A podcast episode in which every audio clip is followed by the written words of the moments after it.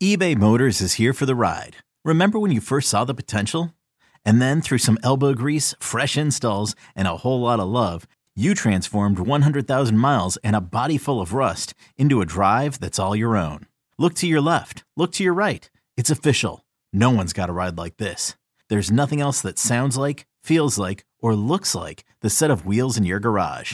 With over 122 million parts, you can make sure your number one ride or die stays running smoothly. So there's no limit to how far you can take it.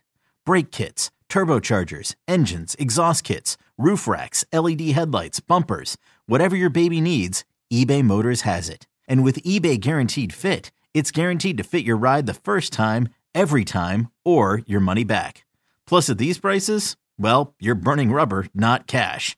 Keep your ride or die alive at ebaymotors.com. Eligible items only. Exclusions apply. This episode is brought to you by Progressive Insurance. Whether you love true crime or comedy, celebrity interviews or news, you call the shots on what's in your podcast queue. And guess what? Now you can call them on your auto insurance too with the Name Your Price tool from Progressive. It works just the way it sounds. You tell Progressive how much you want to pay for car insurance, and they'll show you coverage options that fit your budget. Get your quote today at progressive.com to join the over 28 million drivers who trust Progressive. Progressive Casualty Insurance Company and Affiliates. Price and coverage match limited by state law.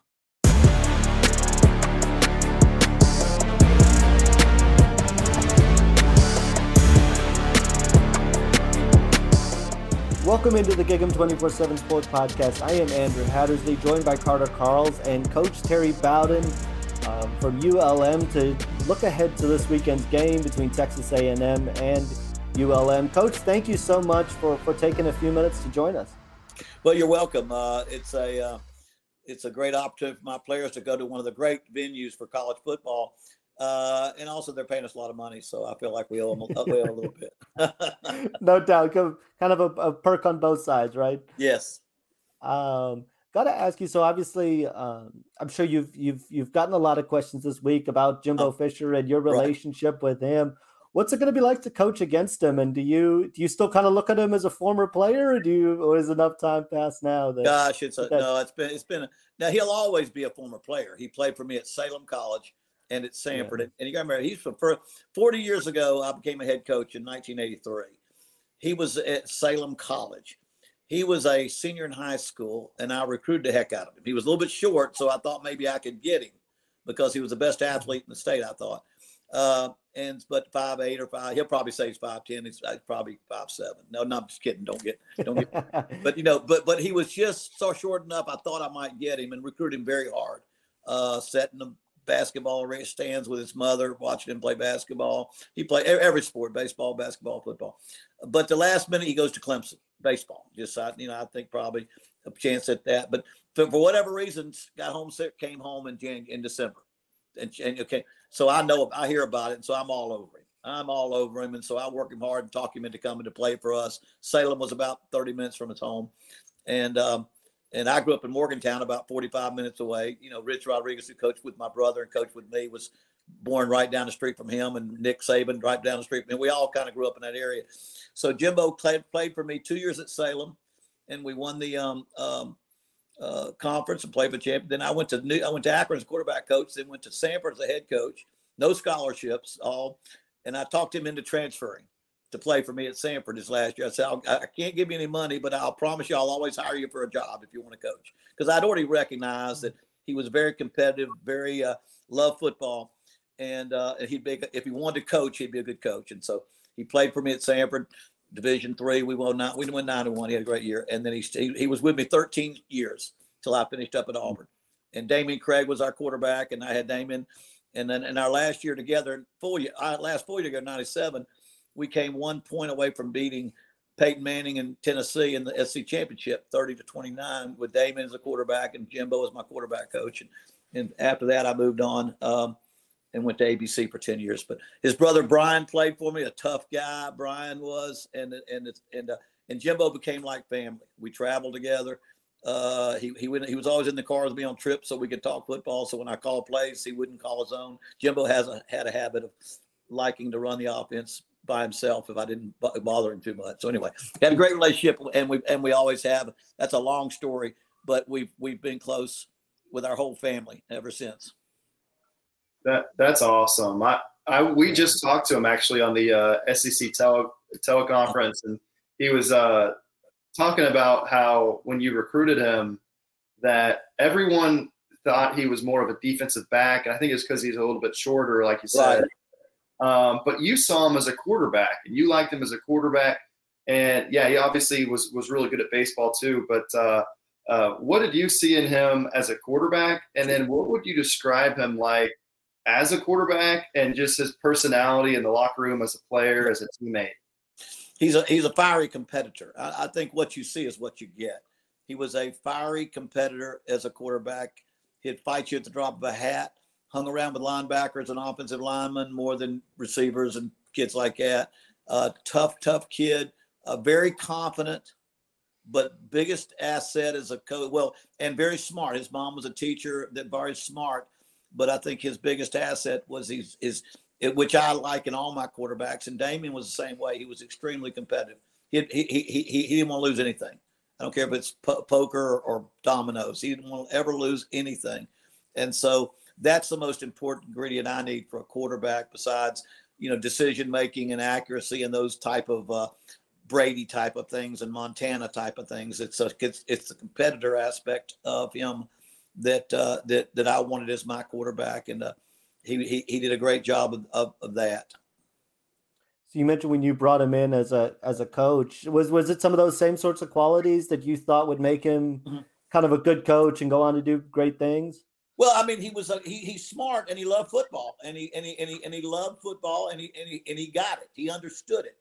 Um, he was in the. I mean, I had my brother Tommy in my press box. I had Jimbo in my press box. I had Rick Trickett on my sideline. I had some good people out there coaching, and uh, but but Jimbo could see the field. He understood the game, mm-hmm. and he had confidence. And when I'm on when I'm calling plays on the sideline, I want somebody confident up in that box. My favorite story of Jimbo, we're playing Florida at, at Gainesville, and Spurrier had never lost a game in, in Gainesville. And we were we were riding a 15 or 16 game winning streak. We'd never lost in our in our entire time at Auburn, and we're 17 point underdogs. They're really good. I mean, that's that's uh, that's Wuerffel days and all that. And uh, yeah. and so I got the first series, and I, and I and I and I call up to Tommy and Jimbo and say, "What looks good?" And Jimbo says, "Everything." Now everything never looks good. Everything never looks good. Some things look good, but never everything. He said everything, and I, and it, it, I, I, almost laughed to myself and said, it, it, gave you a sense, hey, let's go get them. We, everything, everything looks good, coach. And we went out and we we won 38-35, scored on the last play of the game, and had one of the biggest wins in Auburn history. Uh, yeah. And had the uh, uh, and, and, and improved our winning streak. But that's that was kind of why he was. Uh, you liked him. Uh, he just he had a great confidence and air about himself that everything looked it's the possibilities that everything looked good uh, but um, but that's my that's my that's my definition of him and that's the way he'll treat a&m when people put his back to the wall he only has one answer he'll fight and so whether that you know that that that's what you get when you take a big job like that with the money like that but i know when when when the back goes against the wall he only knows one answer and that's fight and that's that's he's a competitor and you know he had the chance to to coach under Bobby Bowden, obviously yes. a, a, legend. I, I, I, just wonder what it was like for you to to see him kind of grow up and yeah. then coach under Bobby, and then also, did you imagine that he would make it as far? Like, I mean, you, you knew yeah. he was going to be successful, but did, to win a national championship and to yeah. do what done, did you expect that? Well, let, let me take it further. When I, when my dad was looking for a quarterback coach, offensive coordinator, I was a broadcaster in New York City with John Saunders. I was doing ABC football. My dad lost his coordinator. He was looking for one, so they actually hired me at Florida State as a consultant just to pull names together for my dad. The season wasn't over. And so I pulled name together, and, and I could give you a list of four or five guys that are top head coaches now that were coordinators at that time that wanted to, to be considered for that job. My dad was getting older.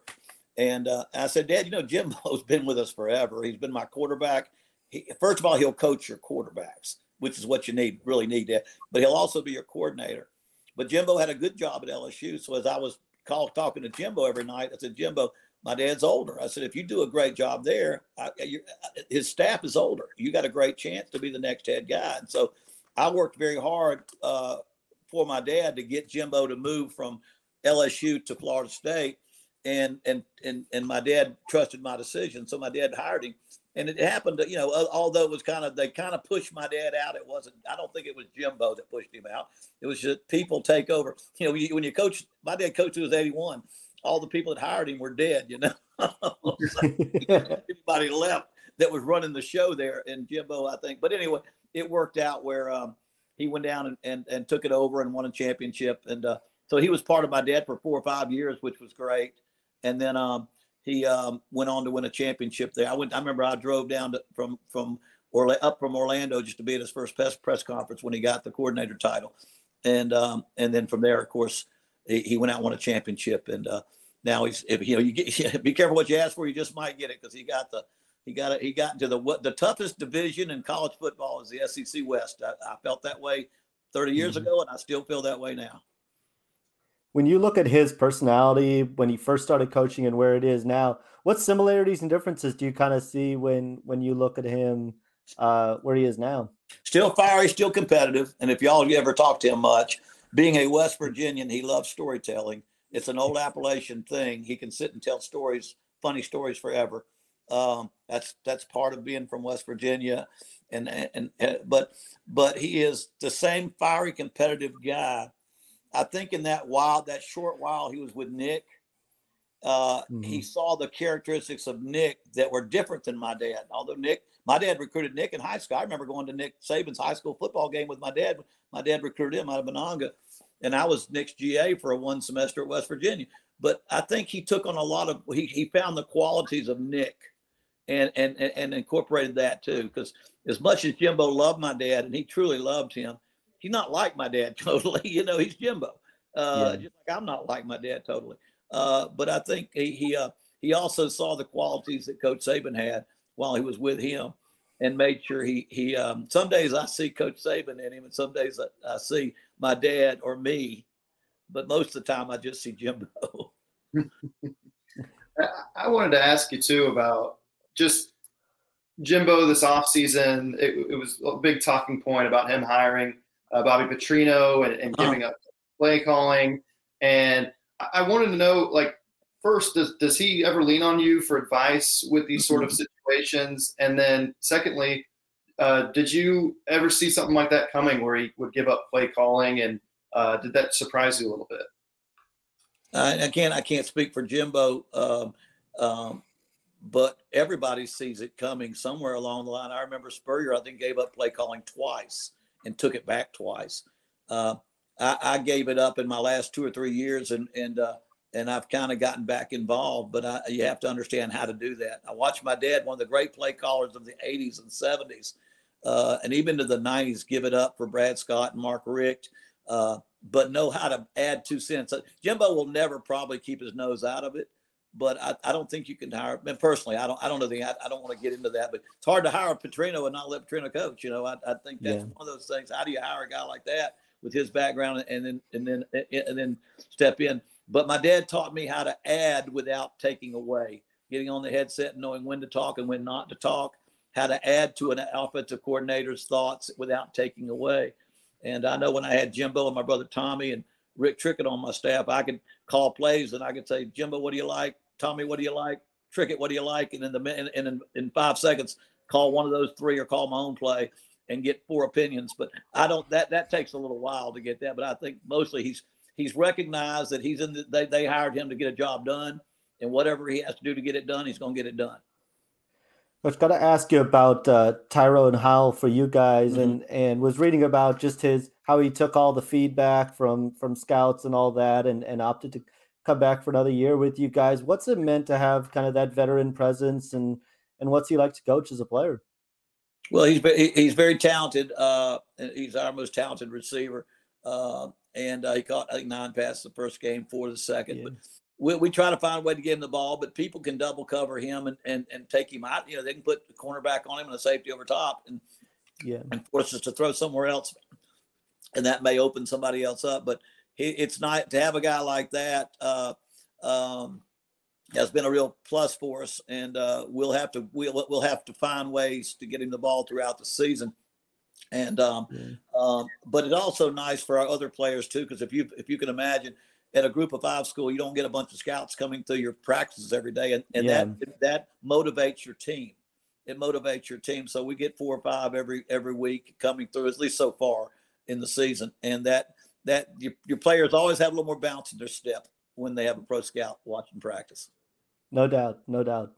For sure. And um, another thing I want to ask about your team, you guys have been really good running the football so far. I think y'all are top 10 in the country as far as rushing yards per game. Uh, what has been so effective for you guys so far, and do you expect that to be a strength as as the year continues? Well, you know, we've broken in two quarterbacks that have started their first college game. So mm-hmm. I so I so I'm trying to trying to bring along slowly, and so uh, uh, and so they both I expected them both to play.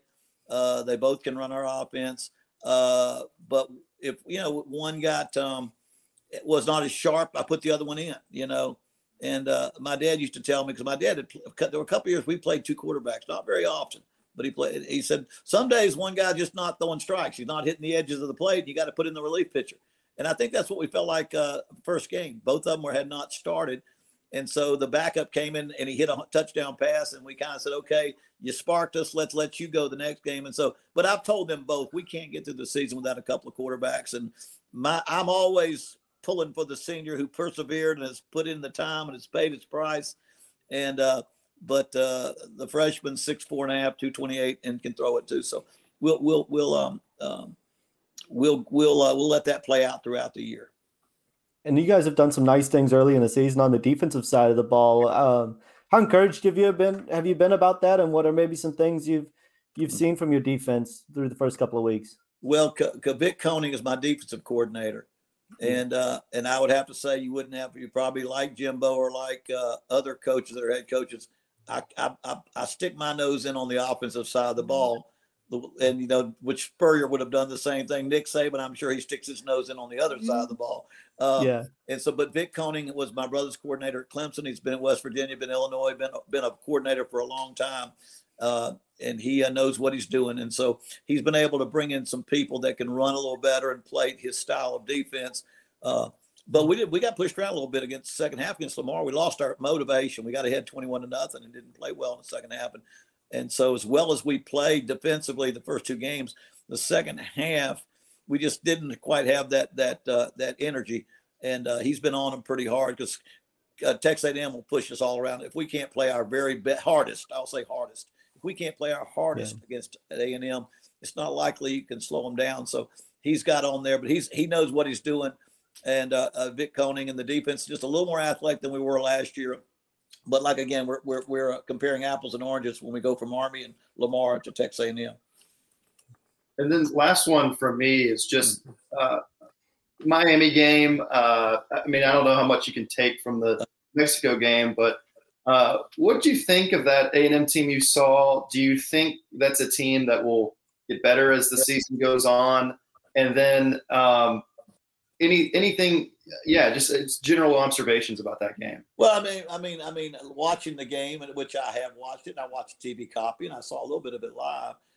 First of all, Miami and Florida State are two teams in Florida that are pretty dang good. They, they, they've had some of the best talent in America the last 30 years, and both of them, everybody's wondering why they don't have it now. And I think we're seeing Miami and Florida State both putting that talent back on the field. So these aren't when they are at the they're they're you know Miami's kind of a different ACC team when they get their talent level where it used to be in the old days. Uh, so I think it was a very good team that came in and played. Then two, you know, A&M got ahead, and then some some breaks went the other way, uh, and it was a tight ball game where they were having a chance to win at the very end. Uh, and then I think I, I want to say Miami scored at the end on one big long play to stretch it out. But mm-hmm. but uh, it was a tough loss to a very good team. And uh, and all I can say is there's a lot of talent on Texas A&M field and on Miami's side of the field. Um, and uh, um, and they're going to be mad. And and I, and I play them next, so I'm, that's that's all I can think about. A and M's not going to be, they're not going to be happy. And uh, uh, but I do see a Miami team that's got been much much much improved at athletically and football wise. And uh, and I see Texas A and M being in the same boat. And so uh, uh, we we I know what kind of athletes they got, and I know how they can play. So we just got to we got to play our best and hope we can we can stand up we can hold up against them a little bit. No doubt, Coach. Thank you so much for for taking a few minutes to join us. Good luck this weekend with with your team, and and really appreciate you taking a few minutes to to join us. Thank you very much. Appreciate it. Look forward to seeing you all uh, in College Station. Absolutely. Yes, Thanks, Coach.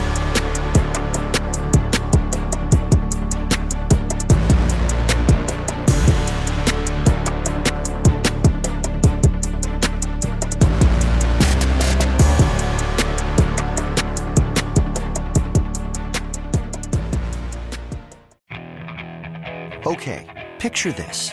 It's Friday afternoon when a thought hits you.